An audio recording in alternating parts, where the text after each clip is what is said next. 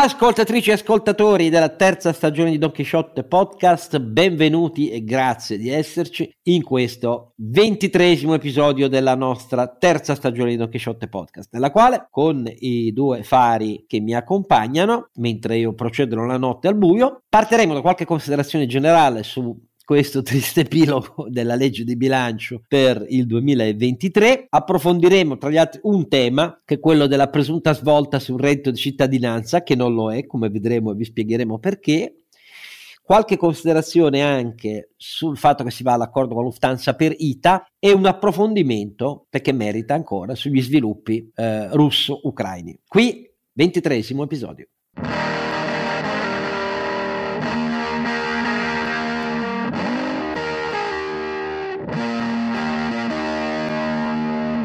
Don Quixote è sempre Scargiannino, eh? anche il giorno di Natale sarà sempre lui e eh, a mutare invece in maniera proteiforme eh, sono i suoi due compari, le sue guide i suoi punti di riferimento, a cominciare ovviamente dal nostro Sancio Panza. Renato Cifarelli, che mi sa che nel periodo natalizio muto dal punto di vista del volume. Così, ma non so. è vero, sanno tutti che tu dici dici, ma Natale, Capodanno fai delle grandi diete. Eh. sì, insomma, più o meno. Vi ricordo Don Chisciotte Podcast è il nostro sito .it, il nostro sito, lì trovate tutti i link, sempre grazie per le donazioni naturalmente. Intanto vi faccio gli auguri che non so poi quando Oscar mi, se e quando mi lascerà parlare, visto oh, oggi ci sono pochi, pochi oh. argomenti di mio... No ma no, ma scherzo dai, oh. un po' di presa per i fondelli. Me ne merito tutte, queste sì. Queste sono sempre benvenute perché me ne merito, me ne merito, me ne merito. Poi io ho la lunga barba bianca, anche se il vero Babbo Natale in famiglia è mio fratello che ha un barbone bianco, capelli lunghi, bianchi, eccetera. Stazza da Babbo Natale, quindi poi noi abbiamo la divisa aziendale rossa praticamente.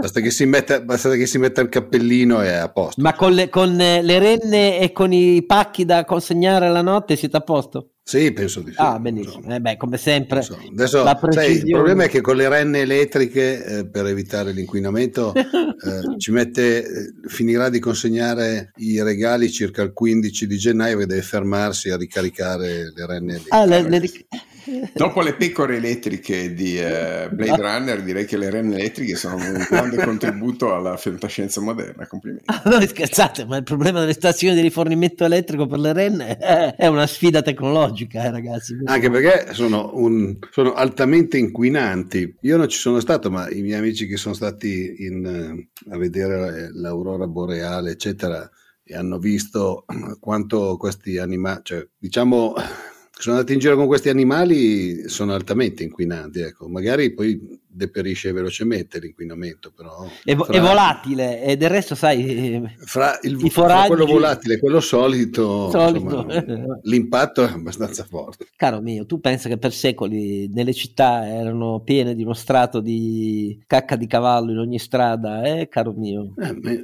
infatti c'era un, c'era un, bellissimo articolo che avevo letto proprio sul fatto che, di quelli che dicevano bisogna tornare alla natura come una volta e diceva avevo letto la quantità di cacca di cavallo che veniva smaltita a Londra in una settimana all'inizio, alla fine dell'Ottocento ed era una quantità praticamente delle montagne. Inverosimile, sì, sì, c'era, sì. c'era di che le concimare. Era tutto un di logistica per portare via la cacca dalla, dalla città. Tutto il Sussex. Eh, allora, ehm, è già intervenuto, ma ve l'avete sentita la voce tonante del futuro e naturalmente eh, il nostro viene prima del, fa- del, film che oramai è noto solo ai vecchi, no? Ritorno al futuro, anche se ogni tanto c'è una specie di ritorno di popolarità, perché a dire la verità la trovata era abbastanza geniale, gli attori pure bravi, ma noi abbiamo il futuro incorporato da sempre che viene prima e che è il nostro Longinante. Sì, che stasera farà la renna elettrica a questo punto, visto che il, il, il, il, il cavallo mm,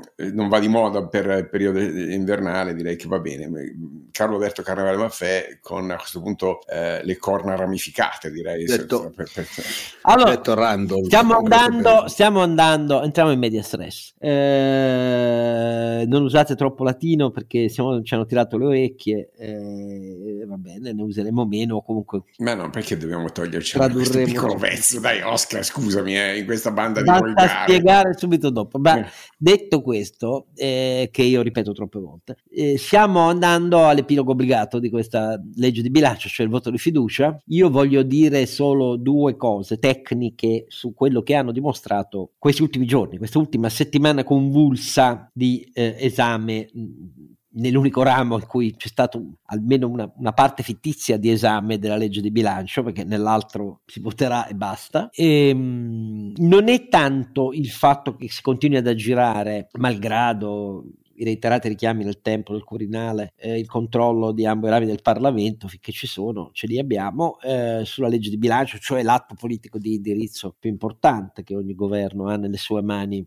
per gli, anni a venire, perché è pluriennale poi la legge di bilancio, eh? perché questa è, è diventata prassi sistematica negli ultimi anni. Ma Invece le due osservazioni tecniche sono su ciò che ha determinato il caos finale. Il caos finale non è solo dovuto, prima osservazione, a una componente politica, cioè al fatto che è evidente eh, che eh, i partiti della destra che pur sapevano con le elezioni anticipate che avrebbero avuto poco tempo, non hanno approfittato del tempo preelettorale per parlarsi mai una volta seriamente su cosa fare, dove mettere le mani, cominciando la legge di bilancio. Non ne avevano mai parlato, non avevano uno straccio di idea chiara, il tentativo di accentrare tutto a Palazzo Chigi è naturalmente immediatamente saltato. Lega e Forza Italia hanno detto ripresentiamo tutto in Parlamento e hanno iniziato a farlo nella maniera più caotica e insensata possibile. E questo direte è un aspetto politico, non è una novità, fatti loro, non è una novità che ci sia la contesa quotidiana tra le tre maggiori forze di maggioranza e soprattutto due di loro, gli sconfitti alle elezioni, Lega e Forza Italia, che negano l'indirizzo politico alla Meloni. È d'accordo, questo ne abbiamo già parlato mille volte. Ma ciò che ha peggiorato, e questa è la seconda osservazione, quella tecnica, il caos, e la totale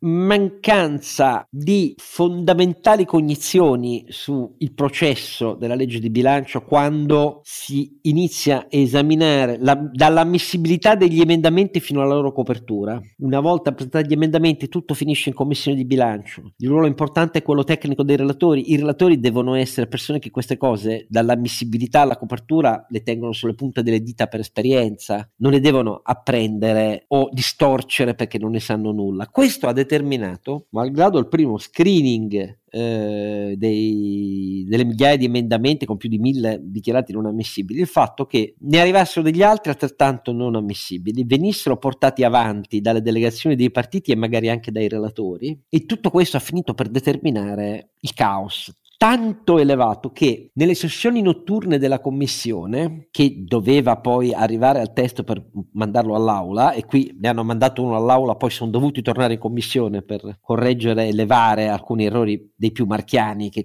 in realtà esistevano ancora tra gli emendamenti. Quello che è successo è che a un certo punto i rappresentanti del MEF che siedono in commissione per affiancare di volta in volta con pareri eh, su copertura in tempo reale il lavoro della commissione bilancio, soprattutto quando il tempo è ristretto, si fa così, hanno abbandonato i lavori perché si trovavano in condizioni, riferendo al ministro e ovviamente alla, ai vertici della struttura del MEF, che si trovavano in condizioni di non poter più ritrovarsi in un lavoro ordinato, vista la mole e la quantità di norme che venivano spinte avanti contro le regole, l'ABC del diritto parlamentare per quello che riguarda la procedura normativa. Tanto che alla fine si è dovuto anche sospendere per questo. Qualche giornale se ne è accorto, ma l'ha buttata sul colore. Qui non siamo sul colore, siamo in, una, in presenza di un devastante segnale, inappropriatezza e ignoranza delle procedure normative del nostro paese che viene poi dipinto dal fatto che noi abbiamo vinto e facciamo quello che vogliamo. No, non puoi fare quello che vuoi. Cioè, scoprire che la norma sul post stava nel PNRR è una roba blu e verde come errore, perché l'hanno scoperto dopo, dopo che ci avevano fatto la campagna sopra, la difendevano con le gote gonfie e le, le voci tonanti. Sì, potrebbero anche ascoltare il podcast Don Chisciotte invece che ah, stare a leggere troppe pagine figurati. del PNRR. Questo figurati, ma quando si arriva a un punto che i rappresentanti tecnico-amministrativi che sono tenuti a rispettare le leggi si devono alzare e dire signori noi non, non, sappiamo più cosa dirvi cioè se volete continuare fate da soli ecco perché non... ecco quello è un segnale di una linea di faglia di frattura peggio dell'allarme rosso. Ecco questa cosa a me ha preoccupato tanto a dirvi la verità, e spiega poi perché all'ultimo secondo saltano anche norme sulle quali io ero molto critico, ma che avevano un loro perché ordinamentale, anche se non è la mia filosofia. Mi avete sentito tante volte fare gli episodi negli anni sui salvacomuni, che cosa c'è dietro. Però ecco, questa norma che era il salvaconti bis dei comuni per quasi mezzo miliardo, alla fine si, si, rinvierà l'approvazione ancora una volta dei bilanci a fine primavera, anzi a fine di aprile, eh, perché eh, col mezzo miliardo non c'era da nessuna parte, quindi se lo erano inventati e volevano votarlo, ma insieme a questa ce n'è un'infinità di altre, di altre cose. Ecco, questa cosa è molto, molto preoccupante. È una conferma di tutto questo, e passo la parola a Carlo Alberto. Viene infatti, come se non fossero bastati tanti incidenti in materia fiscale su questo, i condoni che c'erano all'inizio insieme alla parte che io difendo, l'unica parte tributaria che difendo è quella dell'alleggerimento sostanziale delle sanzioni del monte interessi nel pagare le cartelle, perché il monte interessi delle sanzioni raggiungeva percentuali rispetto al petitum eh, dello Stato così astronomiche che nessun paese avanzato è simile. Quella è la cosa che difendo, ma dovevano essere fin dall'inizio accompagnati da condoni tributari saltare.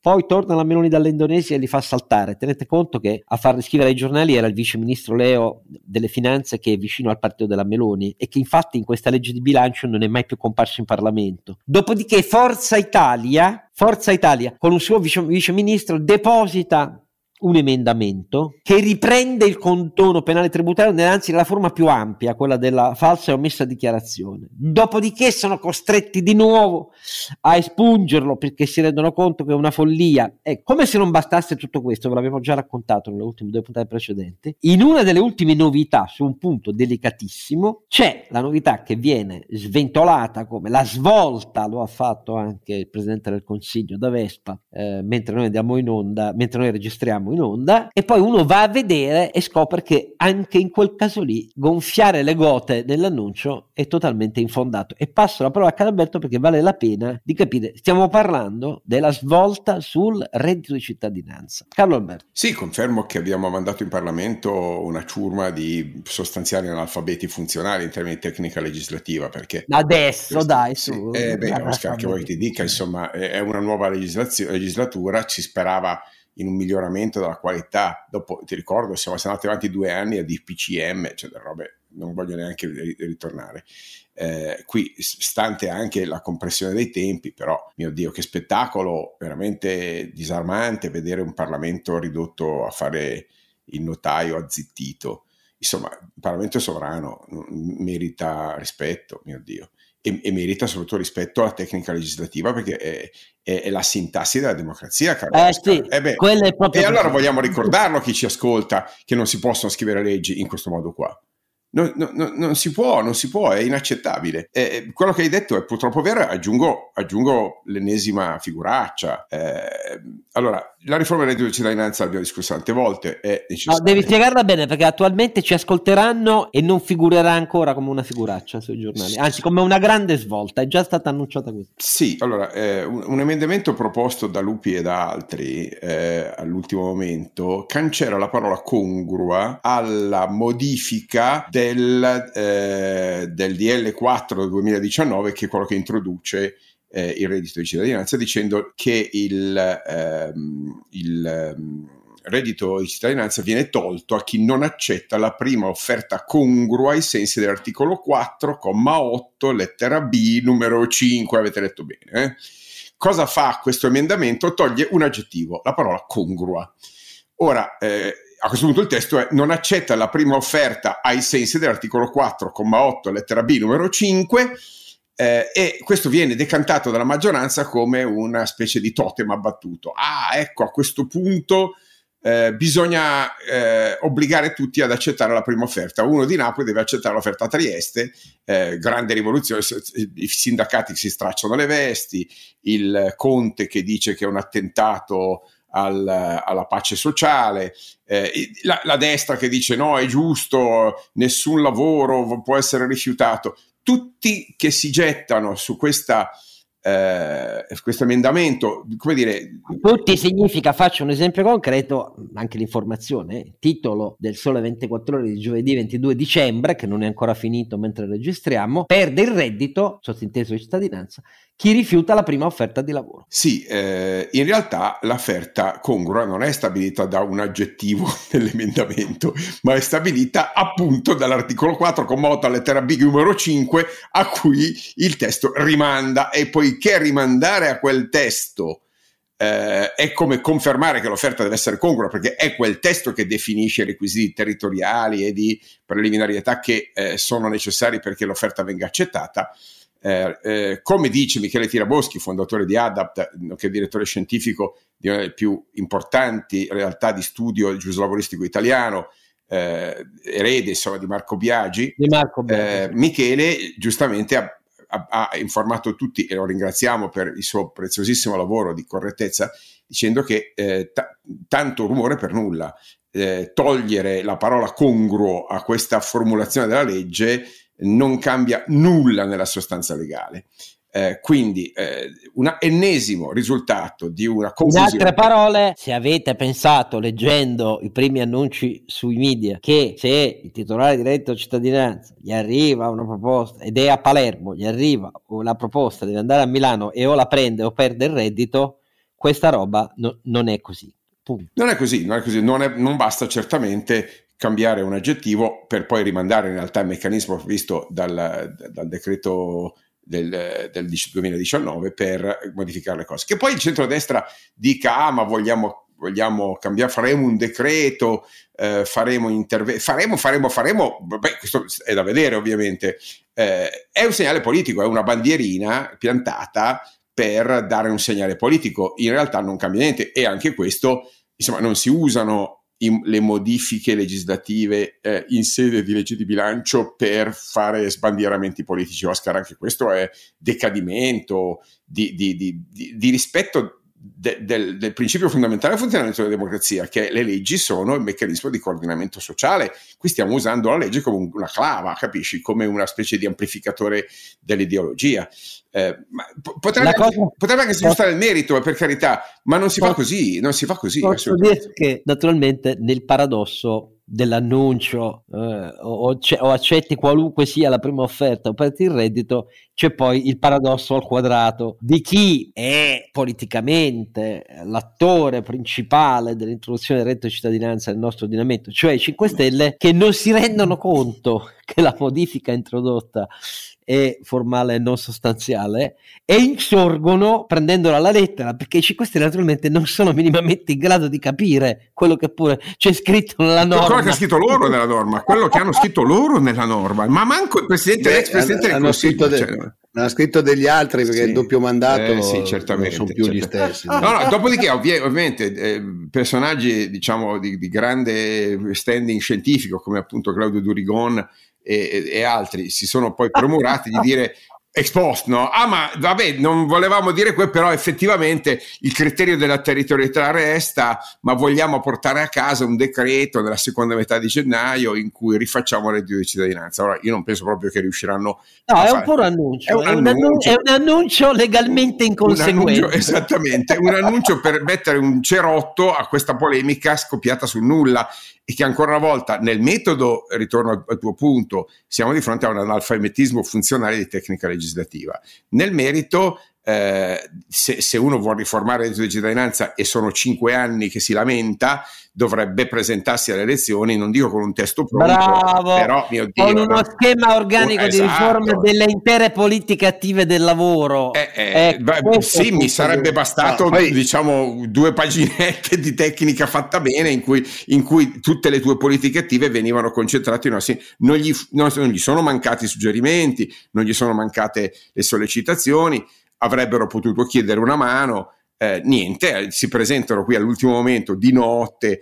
con, come, come i ladri di galline a fare interventi necessari perché è chiaro che quello, quello strumento andava rifatto così come era, era, un disincentivo al lavoro, lo, detto, lo hanno detto tutti gli analisti, lo dicono i risultati, lo ha detto l'Ocse, eh, però ecco, riduce all'ultimo minuto a fare un'operazione di questo genere di bandiera toccando un aggettivo, ecco tutto questo dà la misura, caro Oscar, della povertà della povertà veramente di, di, di, di questa legislatura e, e, della capacità diciamo di sintesi legislativa di questo governo. Magari miglioreranno. Sì, ma speriamo, vediamo. mi auguro per il paese. Poi, che so. Vediamo a costo di quante stronzate però. No, ma del resto che questa sia l'atteggiamento ancora una volta, la vicenda dei 5 Stelle svelata in aula alla Camera come se lui sa fare dal grandissimo, almeno per me, Roberto Giachetti eh, la dice lunga, eh, la dice lunga, e cioè il fatto che, come capita regolarmente, continuativamente, senza interruzione di continuità, dal 2006 a oggi, eh, si fosse riunito il, il comitato di presidenza della Camera per, come si fa a ogni fine anno, da allora, prorogare il mancato agganciamento delle indennità parlamentari alla progressione invece di quello dei più alti magistrati di Cassazione si fa così dal 2006 e l'indennità quindi non è più agganciata a quello. La Commissione di Presidenza si riunisce, i tre vicequestori di forze politiche diverse unanimemente propongono la rituale delibera come ogni anno,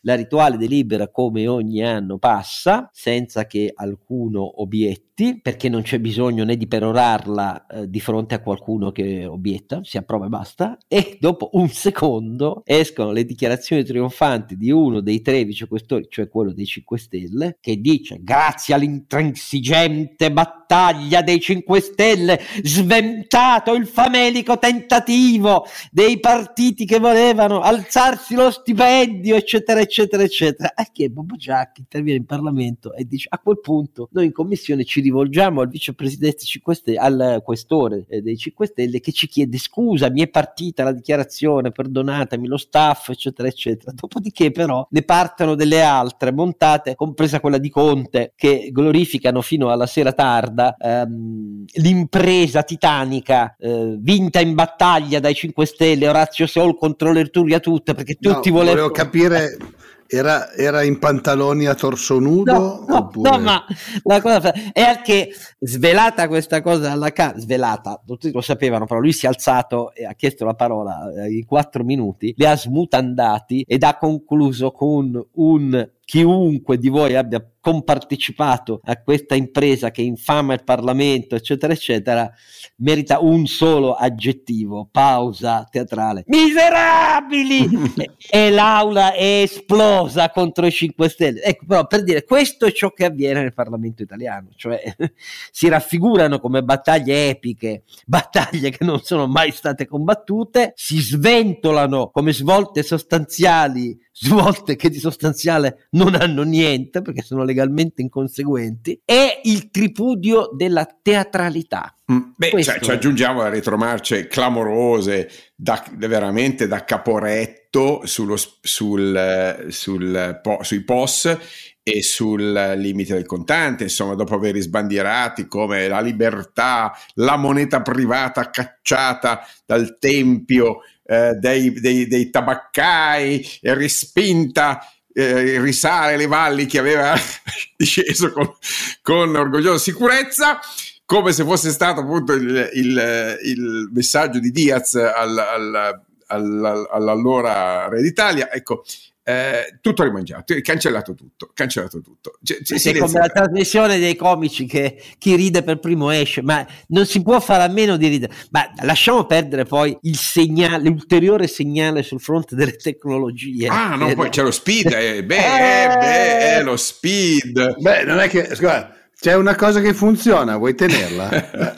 no, non ho capito. No, no, no, già, già, già il ministero eh, l'hanno abolito privati, prima di nascere. I privati. Le infrastrutture tecnologiche. Allora, lo SPID è, è costruito un'architettura federata, distribuito. Lo SPID è il, il sistema pubblico di identità digitale, è stato costruito eh, da, da, una, in realtà da, un, da, una convergenza di forze politiche diverse. Eh, ricordo l'amico Stefano Quintarelli che ne è stato un po' l'ideatore tecnologico insieme ad altri ovviamente. Eh, Speed ha contribuito a, eh, mod- ad ammodernare la, il rapporto tra i cittadini e, e la, la pubblica amministrazione che se non altro non ti devi ricordare 5.000 password. Eh, fino a un paio d'anni fa era oggettivamente ancora in difficoltà col covid tra le tante eredità che ci ha lasciato il covid c'è stato un decollo enorme del, delle transazioni a speed che sono arrivate eh, quasi a un miliardo nel novembre del 2022 mentre quelle con la carta d'identità digitale sono eh, ferme a 19 milioni, quindi stiamo parlando di 50 volte tanto, quando il numero di carte d'identità rilasciate elettroniche è poco inferiore a quello de- delle utenze speed, stiamo parlando di 32 milioni e mezzo contro 33 milioni e 2 voglio dire una cosa, Oscar. Sullo speed l'Italia ha fatto passi da gigante, abbiamo raggiunto livelli di penetrazione superiori a quelli del target del PNRR, che ci dava a questi livelli a fine del 2024, ci siamo arrivati due anni prima, e il numero di transazioni è nettamente superiore alla media europea, proprio in questi ultimi mesi, per la prima del 2022.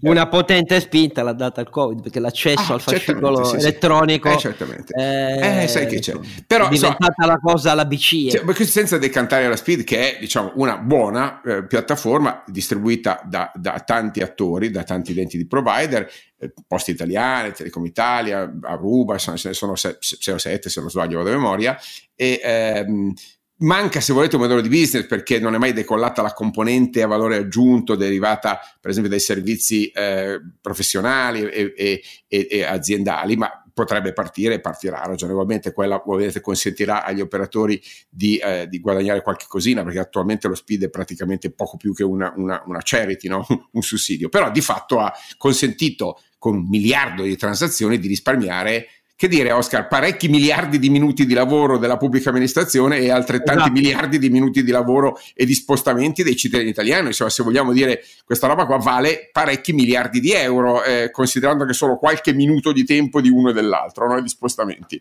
No, poi tu ti ricordi eh, ai tempi l'accesso all'Inps, per avere l'accesso all'Inps eh, qualche anno fa cosa dovevi fare? Cioè poco ci mancava che dovessi andare là e lasciargli una goccia di sangue, dovevi non dimentichiamoci che prima per avere la, il riconoscimento per la maggior parte degli uffici pubblici dovevi andare di, di persona, persona ma, ma la carta d'identità elettronica è ancora così costa, le... costa una ventina di euro devi andare lì è un pezzo di ferro c'ha dentro dell'hardware ha dentro dei chip elettronici che voglio vedere adesso cosa succede con la, la, eh, la scarsità di chip elettronici eh, ma il, il, punto qual è di questa proposta che loro a un certo punto se ne sono usciti dicendo speed, basta tutto con la carta elettronica digitale? Ma il punto è di centralizzare di nuovo oh. eh, presso il Viminale, presso il Poligrafico dello Stato, il controllo di tutte le transazioni digitali. È un'operazione cinese, caro Oscar, un'operazione da, veramente da statalismo eh, autocratico eh, mentre Speed è un modello federato che va nella direzione di eh, anticipare e in un certo senso eh, predisporre l'evoluzione che l'Unione Europea vuole verso il modello della self-sovereign identity, lo dico in italiano, eh, l'identità autosovrana. La parola sovrana non è quella di, della Meloni, eh, è quella liberale, cioè i miei dati sono i miei, lo Stato non è lo Stato che mi dà l'identità, sono io che affermo l'identità che viene validata dall'autorità pubblica, non necessariamente lo Stato, ma una volta che ce l'ho io me la tengo sul mio wallet. Il, governo fa l'esatto contrario, vuol tornare allo, al cittadino suddito del Viminale, che è l'unico monopolista eh, dell'identità, pe- molto peggio di oggi, eh, stiamo, oggi sono i comuni se vuoi, e nella dispersione degli 8.000 comuni italiani possiamo contare sul, dire, sull'inefficacia della burocrazia per evitare l'occhio centrale del panopticon del, dell'autorità pubblica. Avendo 8.000 comuni è difficile inseguire l'identità dei cittadini italiani se vogliamo questo beneficio di protezione della privacy. Centralizzare tutto sul Viminale sarebbe veramente un'operazione, se vuoi, distopica, veramente orwelliana. E sono cose che succedono appunto in, in Cina con scopi di, di sorveglianza faccio, sociale ben più gravi. Eh. Ti faccio un esempio, caro Alberto. Tu parlavi di modello di business dello speed. È evidente che nel momento in cui lo speed eh, è così cresciuto e, cres- e, crescerà ancora, qualche grande azienda, adesso le prime che mi vengono in mente sono ad esempio quelle della telefonia, potrebbe anche decidere a quel punto lì di passare a una autenticazione via speed nel senso che poi se tutti i cittadini più o meno ce l'hanno, ci sono molti meno problemi di password e company, no? perché tu poi alla fine è vero che è leggerissimamente complicato, a me non sembra molto complicato, ma io sono un po' nerd, eh, aver, eh, utilizzarlo, però eh, Beh, cioè, però non hai bisogno di un device, non hai bisogno di un lettore di carte esatto. fisiche, non, per, non, c'è niente che puoi perdere, nel senso che la carta d'identità se la perdi, poi devi farti la rimettere, spendi 20 euro, aspetti magari qualche settimana, eh, se, se, il tuo lettore NFC e devi avere uno smartphone con un lettore NFC efficiente, senza cover, perché se c'è la cover viene schermata, insomma la, la CE è una tecnologia no, no, non proprio io faccio l'esempio, eh, quindi... Cioè, tu immaginati le aziende private, secondo me, secondo te, se il sistema è centralizzato presso il Viminale, si appoggia. Ma certamente no, ma eh, l'Europa va nella direzione opposta, caro eh, Renato. L'Europa va nella direzione di non centralizzare proprio nulla, di dare a ciascun cittadino un wallet con i dati, così che anche lo Stato non abbia il diritto di chiedere tutto di me, ma chieda soltanto i dati strettamente essenziali all'effettuazione della transazione. Quindi, eh, che è un principio sacrosanto molto liberale. Mentre qui siamo all'esatto contrario, siamo a uno Stato che dice no, no, pre- tengo tutto io, monopolizzo tutto io e caro cittadino tu sei suddito e vieni a chiedere a me il diritto di fare le transazioni digitali. Ma scusate, al di là della polemica CIE o SPID, questo è un atto grave dal punto di vista politico, perché è un ribaltamento. Oltre al problema di. Eh, beh, però cioè, i cittadini devono sapere questa roba qua. Single point of failure. Primo, a parte il tema di cyber security, che è come dire, un invito a nozze agli hacker russi a venirci a craccare, ma è un tema proprio di principio liberale. Ma come si permette lo Stato? Ma che cosa vogliono al Viminale? Ma non ho capito. Cioè, devono, vogliono, pretendono di vedere ogni mia transazione, pretendono di, di, sussidiare il poligrafico dello Stato che è l'unico monopolista autorizzato a, a, a emettere le, le, carte d'identità elettroniche, ma, ma, ma, proprio non ci siamo. Eh. E qui c'è un tema, se volete, adesso finché ci scherziamo sopra, va bene, ma questo è un tema grave, cioè è un tema grave di volontà di, di, di, eh, di controllo sociale, come chiamarlo diversamente. No? E, e, e, questa cosa va, va, ribadita con chiarezza, che non vuol dire necessariamente difendere lo spirito, che si può migliorare e dovrà essere migliorato, deve arrivare al terzo livello di sicurezza, lo può già fare, ma insomma ha bisogno di interventi anche lì di semplificazione, ma nella sua architettura è correttamente impostato in modo federale, distribuito ed è orientato all'interoperabilità, che se volete è il vero problema da affrontare, non è il tema. Il tema dell'identità digitale è normato a livello europeo e qualsiasi tentativo dell'Italia di tornare indietro finisce di nuovo nel buco nero come il POS e come il contante, ma dove pensano di andare questi, ma sono dei parrocchiali, veramente come abbiamo definito, è gente che non, non, non, pensa che veramente ci sia il tunnel al Brennero, praticamente non ha mai passato la frontiera. Ignorare il dibattito che è ormai in corso da quanto, un decennio sul tema dell'identità digitale in Europa per armonizzare e garantire e, come dire, che, che, non ci siano frammentazioni nei processi di autorizzazione, di commercio, di identità, di accesso ai servizi, eh, vuol dire non, non, non, avere capito il lavoro che sta facendo l'Europa di convergenza, armonizzazione e interoperabilità. Vuol dire non aver capito niente, vuol dire tornare veramente al decreto del governo fascista del, 2000, del, scusate, del 1931 che aveva centralizzato nel, eh, nel, nel appunto del Ministero eh, a Roma il potere di dare identità ai cittadini. Forse questi sognano veramente il 1931 e invece siamo nel 2022 e per fortuna nostra l'Europa ci ha detto che i dati dei, di identità sono di proprietà dei cittadini e non sono una gentile concessione del sovrano. Eh, caro mio, stai toccando un punto di fondo di ciò di cui restano convinti, malgrado ovviamente poi le reiterate dichiarazioni. Io ho apprezzato molto la parola della Meloni di nuovo sulla vergogna assoluta delle leggi razziali fasciste, ma il punto di fondo di Sua Maestà lo Stato, eh, questo è, se lo trascinano dietro perché la loro formazione culturale è questa, cioè l'individuo, la persona, il fondamento dell'intera cultura liberale e dei diritti della lotta secolare per ricentrare i diritti sul cittadino non sulla discrezionalità dello Stato, tutto questo per loro è qualcosa di alieno, che resta alieno. Un tempo la Lega nacque per questa riappropriazione. Con Salvini è diventata anch'essa totalmente abdicataria rispetto al mito dello Stato. Ecco, e, ed è questo che fa fare grandi cazzate, oltre al fatto che io lo combatterò sempre come prospettiva storico-filosofica. Oh, bravo, Oscar, però ricordiamo che i Bossi e Emilio erano di tutt'altra eh, intenzione, cioè erano di un modello federale, un modello eh, esatto. distribuito, cioè, antelittera, non erano tecnologicamente archi- allora. dire, eh,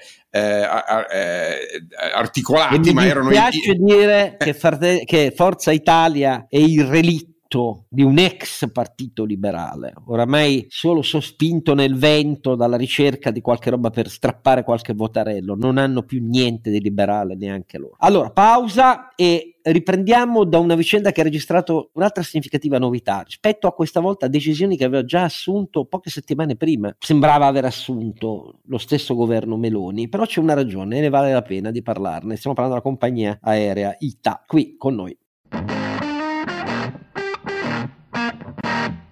Allora, che cosa è successo su um, ITA? È successo in buona sostanza che l'avvio della procedura di dismissione, che in teoria è in corso da fin troppo tempo, e vi ho già spiegato molte volte cosa ho pensato eh, di ciò che il MEF ha fatto da quando poi Draghi gli affidò il compito di decidere lei invece che di dare il parere tecnico eh, il MEF ha preso nel corso dell'estate una piega sulla vicenda ITA, a mio giudizio completamente sbagliato, successivi round per far rialzare il prezzo alle cordate, che portarono poi all'esclusione della cordata Lufthansa a Ponte eh, per far rimanere in campo solo certa res perché Air France detta non avevano mai messo un euro eh, in ITA eh, per di più un fondo americano un fondo americano di 10 miliardi di dollari cioè magretto e senza esperienza nel campo eh, aeronautico e tutto questo per preservare la maggioranza allo Stato e quindi continuare ad accrescere nel tempo il rischio di dover compartecipare anzi in maniera maggioritaria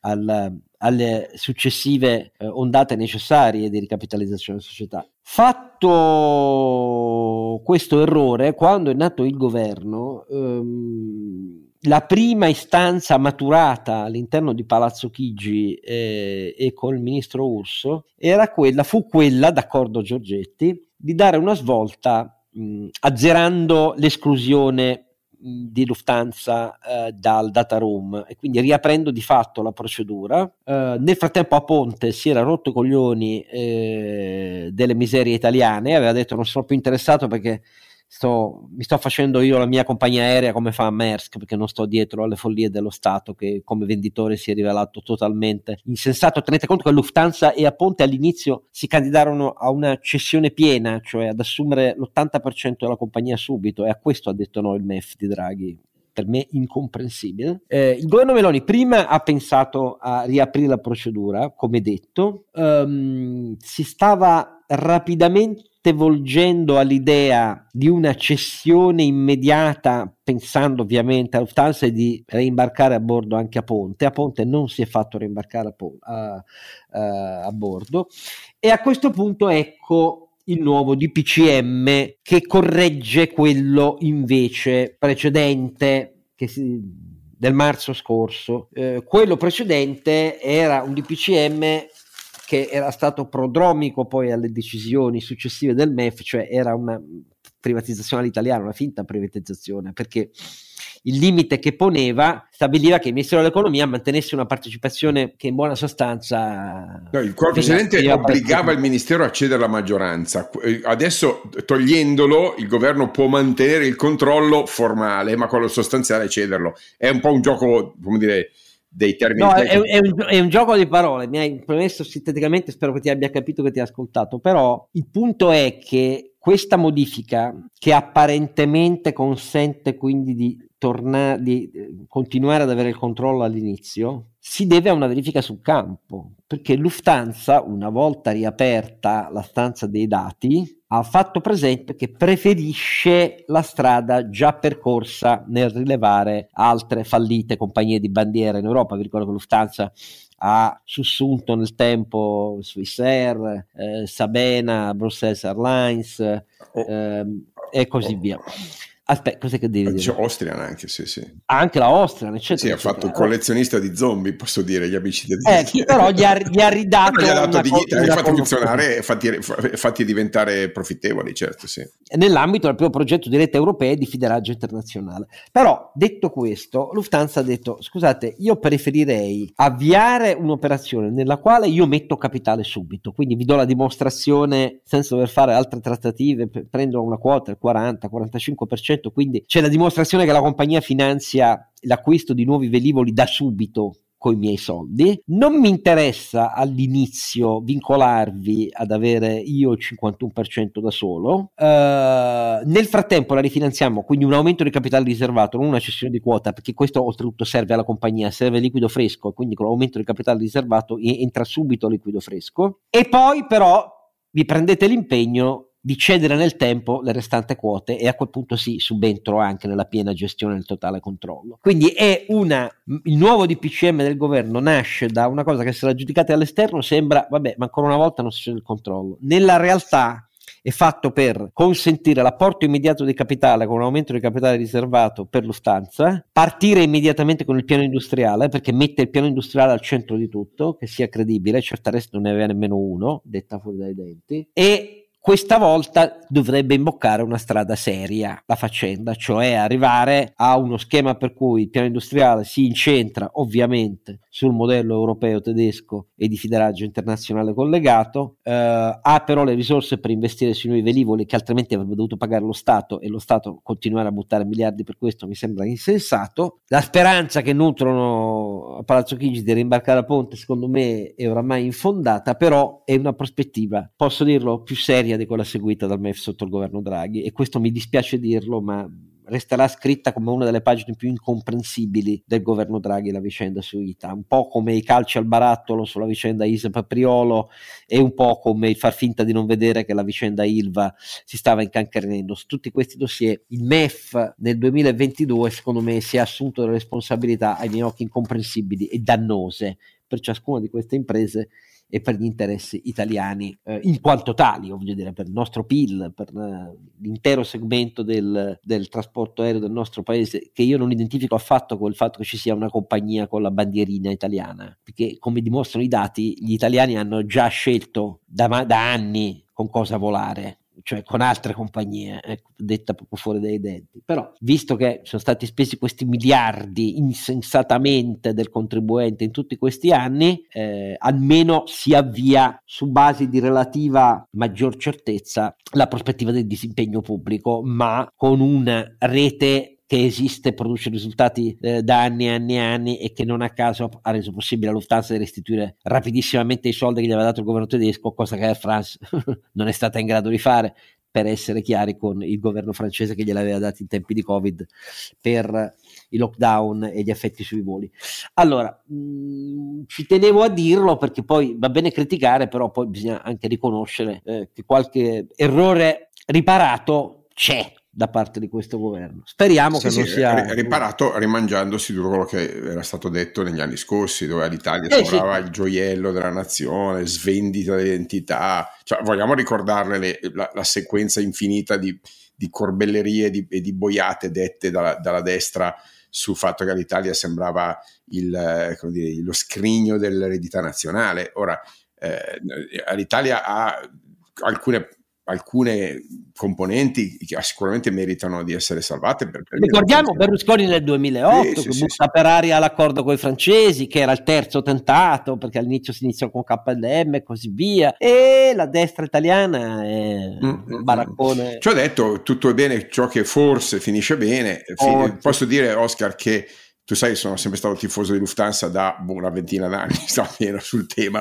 Um, per me eh, finire nel, nel, nel, network di Lufthansa, quindi Star Alliance, eh, vuol dire assicurare due cose fondamentali per l'economia italiana. Oltre al traffico passeggeri, fatemi dire, di alta gamma, perché quello poi popolare è già ampiamente servito eh, dal, dalle low cost. Quindi ha senso perfettamente ormai con le quote di mercato conquistate dai low cost dire bene il segmento professional, professional business e quant'altro viene servito dai numeri uno quindi sicuramente da Lufthansa e poi apre fondamentalmente sia la via dell'Oriente che la via de, del, dell'Occidente. La follia capisci è aver perso la ponte cioè la strada eh, maestra che sta seguendo tutta la logistica sì, mondiale. Questo sì, questo sì quindi... aver perso l'occasione degli accordi intermodalità cargo con 41 porti africani in cui opera MSC, bisogna essere stati proprio dei cretini assoluti per non capire sì, che quella era sì, un'occasione sì, strepitosa. Sì, non è detto però che si possa riprendere quel filone. Certamente Maria. la componente cargo è una componente di grande importanza, soprattutto per eh, il tipico made in Italy fatto just in time, quindi anche col trasporto aereo, fatemi dire last minute, che sono elementi importantissimi proprio per la struttura dell'economia italiana, che è una delle più reattive e più... Eh, Tutta la moda, Sì, ma non soltanto. so, non soltanto.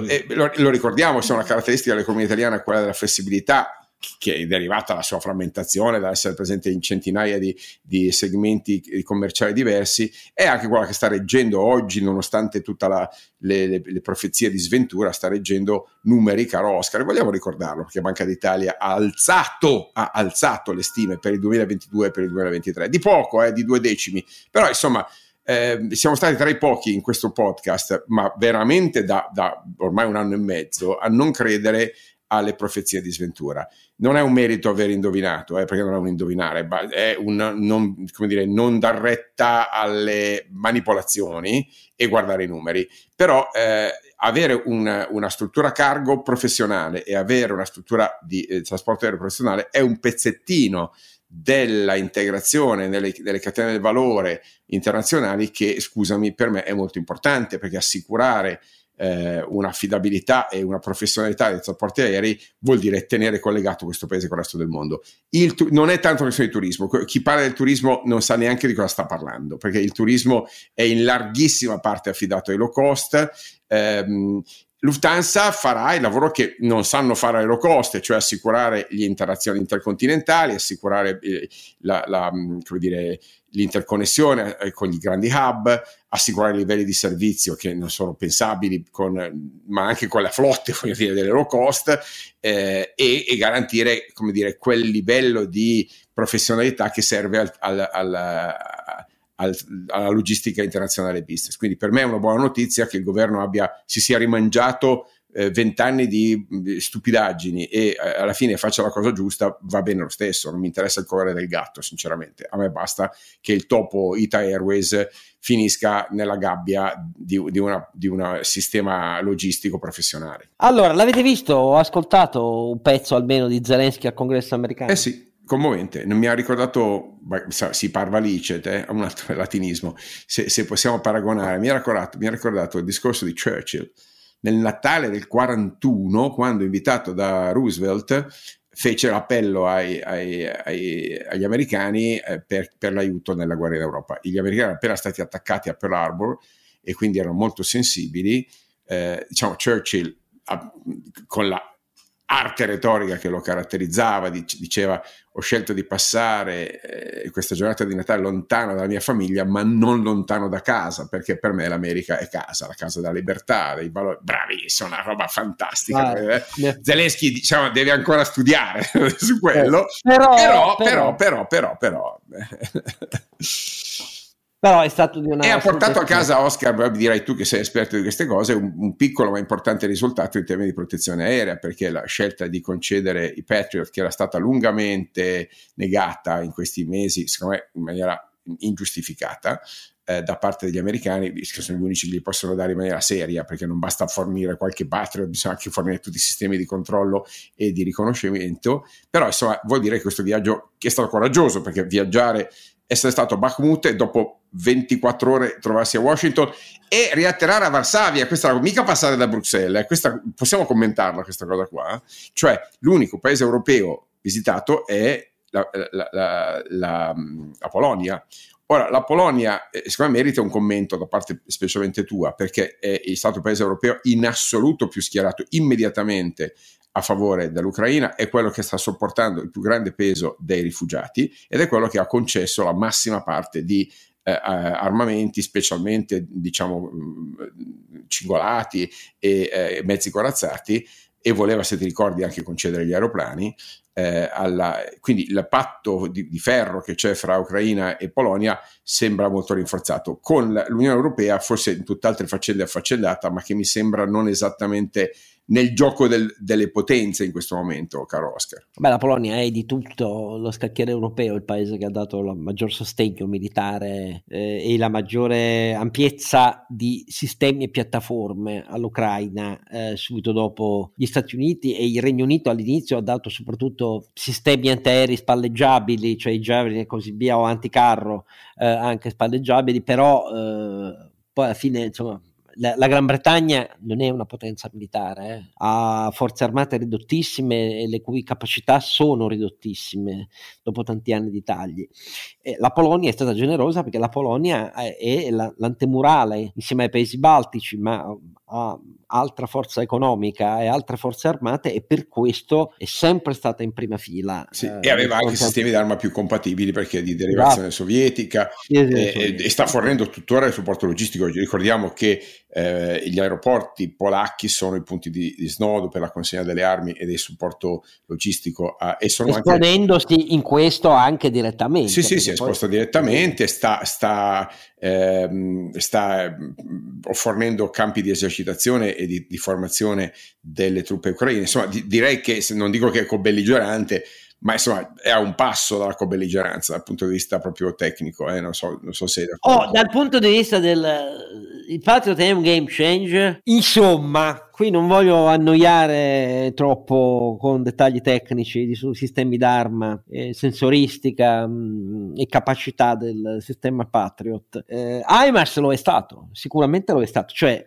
HIMARS lo è stato perché è un sistema di eh, artiglieria con proiettili con sensori e tecnologie di guida sull'obiettivo, che quindi non solo ha una gittata più lunga dei semoventi d'artiglieria tradizionali sovietici che erano sul campo, ex sovietici, o dei pochissimi esemplari di semoventi d'artiglieria come il Panzer H2000 eh, tedesco e i nostri vecchi eh, AM109 sia pure un po' riammodernati non solo a una maggiore gittata, ma soprattutto alla novità eh, è il munizionamento Excalibur, cioè quello che è un po' come il, mu- il munizionamento navale d'artiglieria prodotto dalla nostra Leonardo, l'ex Finmeccanica, che eh, ha sensoristica sul proiettile capace di dargli una precisione puntiforme sul bersaglio elevatissima. Ecco, quello è stato un game changer perché ha consentito agli ucraini di ehm, colpire le retrovie logistiche del, dei russi invasori, eh, riducendo in polvere eh,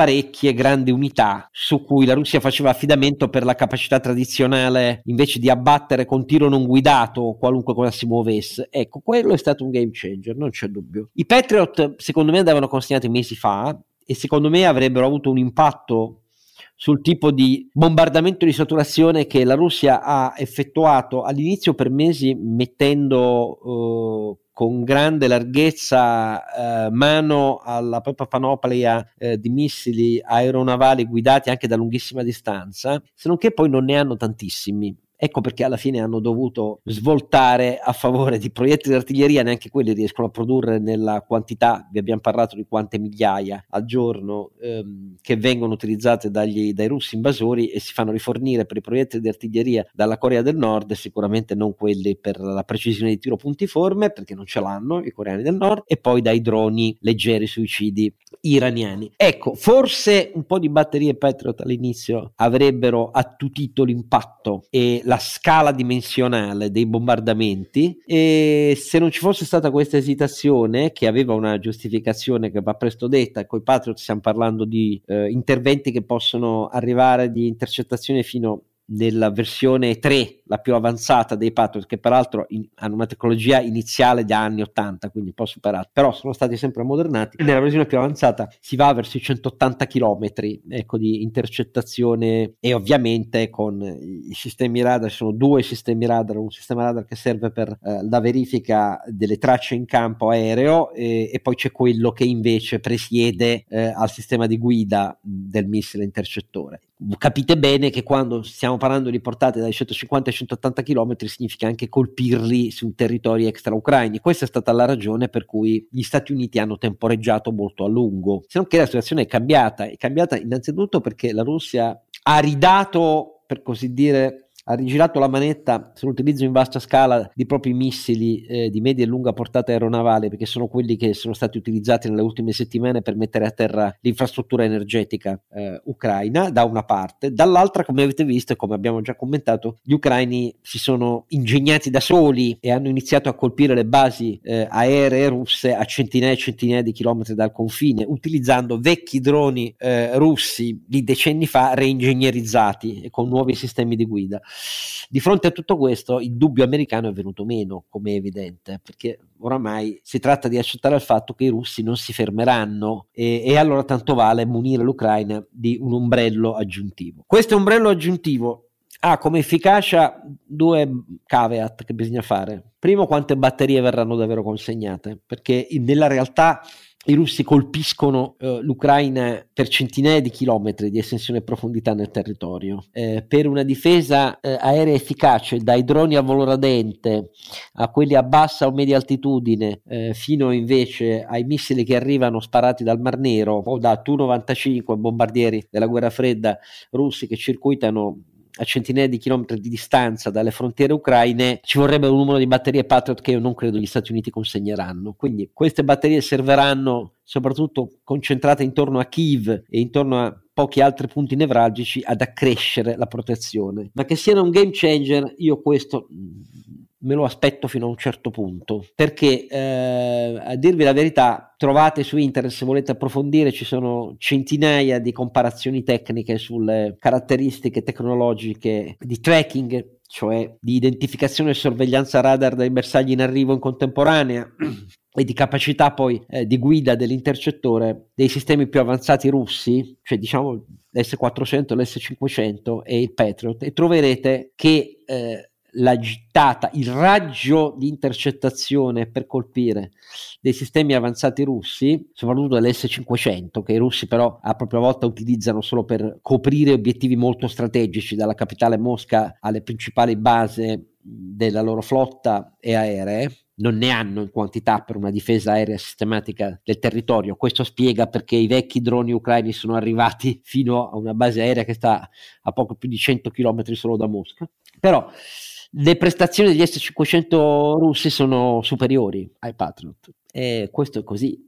La, Israele non si affida solo ai Patriot, ha integrato un proprio sistema che si chiama Iron Dome, eh, che ha capacità di sensoristica, intercettazioni, eccetera, eccetera, che sono figlie della tecnologia israeliana che in questo è avanzatissima. Non è un caso che in realtà molti eserciti NATO adottino dai missili a corto raggio antitank eh, a quelli per elicotteri, eccetera, eccetera, sistemi israeliani perché sono più avanzati. Ma Israele ha però una superficie che non è comparabile a quella dell'Ucraina per proteggersi e, e gli obiettivi sono chiari che di solito col- vengono colpiti da Hamas e Hezbollah, tutta roba di, dell'Iran ovviamente quella che colpisce Israele. Quindi da questo punto di vista che sia un game changer io non lo so. È un passo in avanti, bisognerebbe integrarlo anche con il TAD che è il sistema più avanzato, il sistema più avanzato perché mentre i russi hanno sistemi antiaerei ciascuno disegnati per particolari tipi di obiettivi, gli Stati Uniti per ottimizzare hanno sempre puntato su un sistema unico e quindi il Patriot non è efficacissimo nei droni a volo radente e all'inizio non era nato per intercettare i missili balistici, lo è stato sviluppato anche per arrivare a quello il TAD, cioè il Terminal High Altitude Area Defense, eh, ha prestazioni incomparabilmente superiori sia e soprattutto per i missili balistici, compresi quelli strategici, eh, che per i vettori a medio-lungo raggio eh, non balistici. Solo che il TAD credo che gli Stati Uniti non ci pensino proprio a darglielo, perché sarebbe per, per i russi una vera e propria dichiarazione di guerra da quel punto di vista.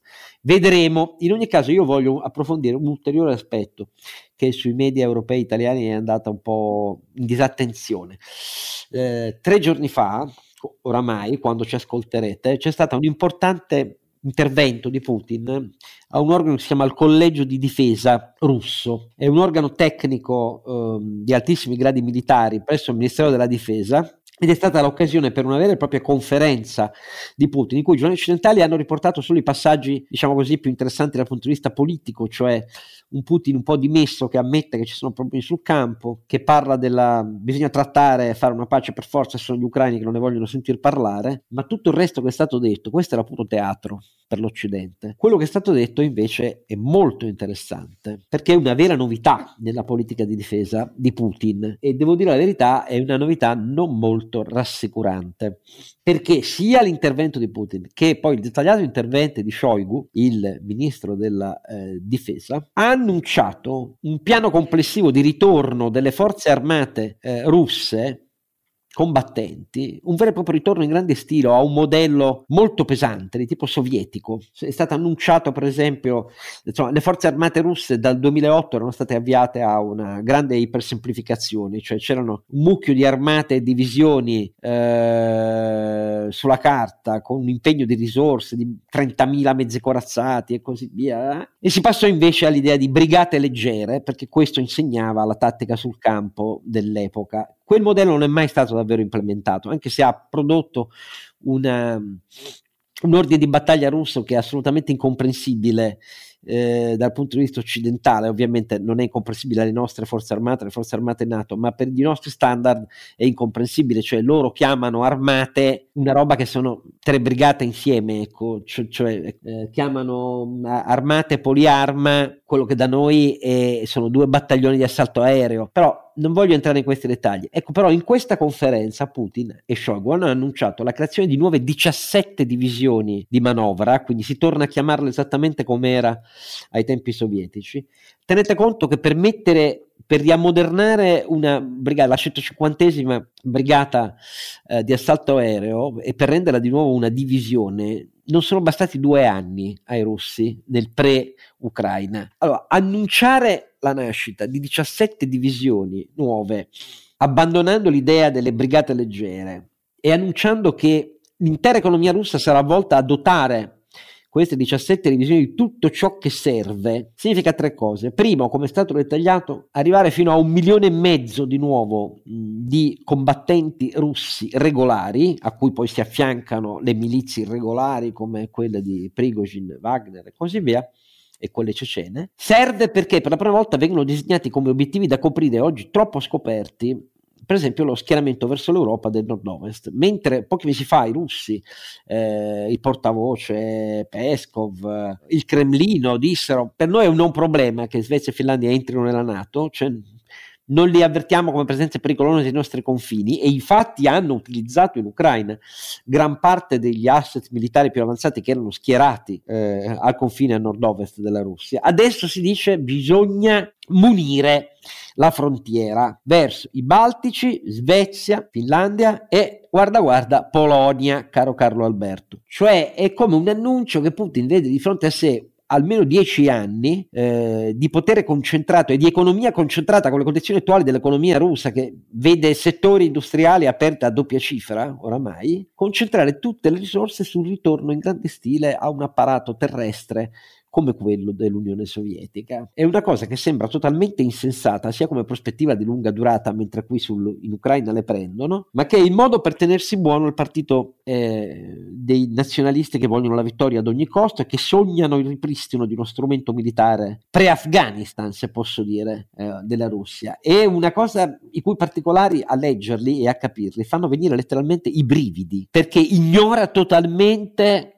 il costo che questo può rappresentare, la limitazione di diritti che può rappresentare, lo sviamento di risorse che questo può rappresentare a danno dei russi per anni e anni e anni. Ed è il sogno eh, al ritorno in grande stile di un confronto che contano solo gli Stati Uniti l'Unione Sovietica e tutto il resto sono vassalli. Come se la lezione sul campo appresa in questi mesi, cioè le batoste che prendono per la loro arretratezza ehm, su tecnologie, sistemi, piattaforme multidominio eh, che servono oggi su un campo di battaglia tradizionale, non valesse niente. Tanto è vero che Putin che cosa cita poi? Cita poi la solita panoplia da guerra fine di mondo come forza assoluta russa, cioè il missile Sarmat, BCM, eh, lo Zircon e così via. ed è a leggerlo, ripeto, a me ha fatto venire letteralmente i brividi, perché la mancanza di senso di realtà rispetto alla lezione subita purtroppo con migliaia di poveri coscritti russi mandati allo sbaraglio, è come se agli occhi di Putin e del suo Shoigu letteralmente non esistesse. Ci tenevo a dirvelo perché attenzione a prendere sul serio le parole rivolte all'Occidente, pace, pace, trattiamo. La realtà è quella che poi lui comunica ai suoi militari, la realtà secondo Putin, ed è una realtà rabbrividente. Vi ho spaventato troppo, compari? No, non direi proprio. No, direi che, direi che ad, adatto a Natale, insomma. Cioè come... no, appunto per dire che Putin mi, mi, sembra di vivere su un altro pianeta con Putin, però eh beh, vedremo cosa bolla. l'Europa penserà. Eh, così è una bolla, perché quando i tiranni entrano nelle bolle è difficile poi farli ritornare sulla terra, eh. dai ridotti della Valtellina alle Wunderwaffen di Hitler eh, finisce sempre allo stesso modo poi eh. Tragi- il bilancio è tragico per i loro popoli questo è il punto voglio solo dire un'ultima parola visto che è Natale e il mio Natale io lo dedico alla forza indomita al coraggio di migliaia e migliaia di giovani iraniani che anche se l'Occidente l'hanno capito benissimo, resta completamente indifferente al loro coraggio di affrontare a mani nude arresti, detenzioni, torture, eh, stupri a bambine, ti sparano per strada ai genitali, le impiccagioni inflitte dagli assassini esecutori degli omicidi barbari ayatollah nelle cui mani è l'Iran, io rendo omaggio al loro coraggio intrepido che malgrado l'indifferenza dell'Occidente ci insegna ogni giorno con il loro sangue che la libertà vale il prezzo della vita. E questo io lo dico perché a dirvi la verità, per primo non avevo capito l'intensità della passione, della condivisione, del coraggio, della tenacia, che migliaia e migliaia di iraniani erano oramai maturi a dimostrarci ogni giorno con la vita offerta, perché la libertà loro non sia negata. La, offrire la vita significa rinuncio alla mia perché qualcuno un giorno, domani, possa averla. E questo il seme della nostra civiltà liberale occidentale. E se noi dimentichiamo questo con la nostra indifferenza, non contiamo più niente. Questa è la mia opinione. Ben detto Oscar, ben detto, ci associamo.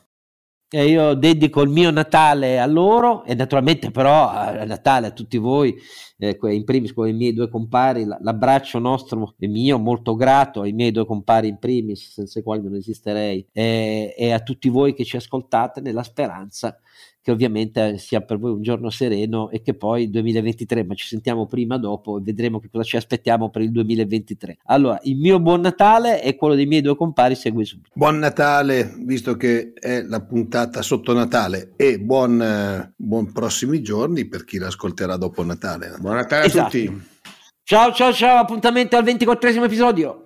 Don Chisciotte è un podcast autoprodotto da Oscar Giannino, Carlo Alberto Carnevale Maffè e Renato Cifarelli in collaborazione con mdeaudio.com. Post produzione di Daniele Adamo. Per la pubblicità scrivete a info at donchisciottepodcast.it. Sigla e musica originale incisa dalla famiglia Bonfiglio. L'autore è Michele Novaro. Copertina di Simone Angelo Ferri e non ci sono autori perché andiamo rigorosamente a braccio, mentre le uscite sono regolari nella loro irregolarità.